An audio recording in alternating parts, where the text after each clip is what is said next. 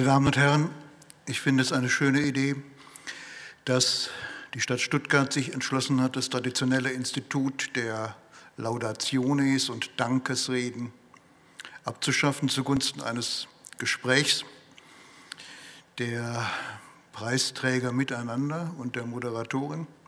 Ich finde es schon deshalb sehr schön, weil es mich der Arbeit enthoben hat, eine Dankesrede zu entwerfen, sodass Sie jetzt äh, mit einigen kurzen Bemerkungen bitte Vorlieb nehmen wollen. Es ist in der Tat eine Ehre, den nach Johann Friedrich Kotter benannten Preis entgegenzunehmen. Nach dem Verleger, der nicht nur die glanzvollste Epoche der deutschen Literaturgeschichte als der repräsentative Verleger begleitet hat, sondern der auch in seinem unternehmerischen Impetus immer wieder mit einer ausgreifenden Systematik das Übersetzen privilegiert hat und der dafür gesorgt hat, dass die großartige Produktion des Hauses Cotta eine europäische war.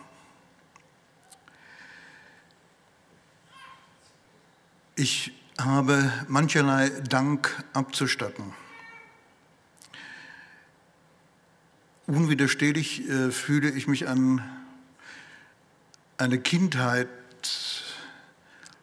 an einen Running Gag meiner Kindheit erinnert, wo in der Rundfunksendung Sie wünschen, wir spielen, die schwäbischen Hausfrauen sich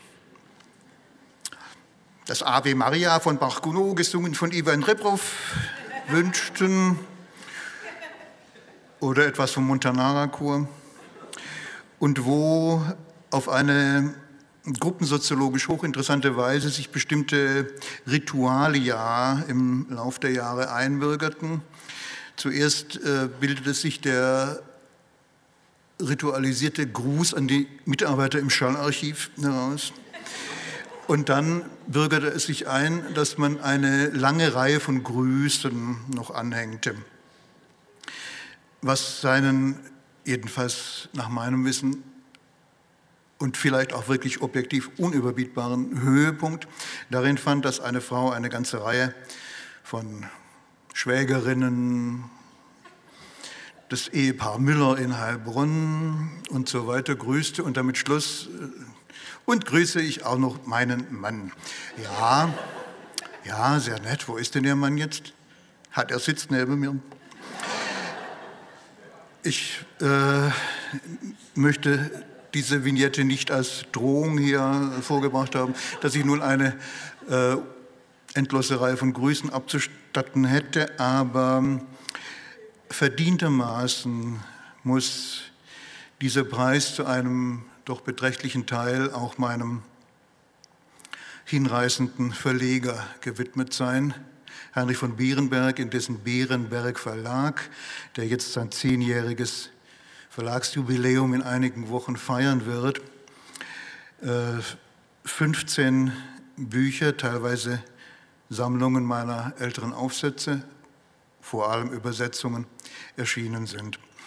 Der Verleger bedauert es sehr, heute Abend nicht anwesend sein zu können, aber ich äh, möchte mit großer Emphase ähm, den Dank abstatten, dass ich mir eigentlich auch wenn die gute Fee der Übersetzung jetzt hier im Raum erschiene und mir freistellen würde, mir nach meinen innigsten Wünschen einen Verleger zu konstruieren, mir keinen besseren erdenken könnte als Heinrich von Bierenberg, der mir auch die Möglichkeit gegeben hat, durch den eigenen Vorschlag der zu übersetzenden Werke viele Texte, denen ich mich schon lange innerlich und sehnsüchtig verbunden wusste, in eine deutsche Form zu bringen.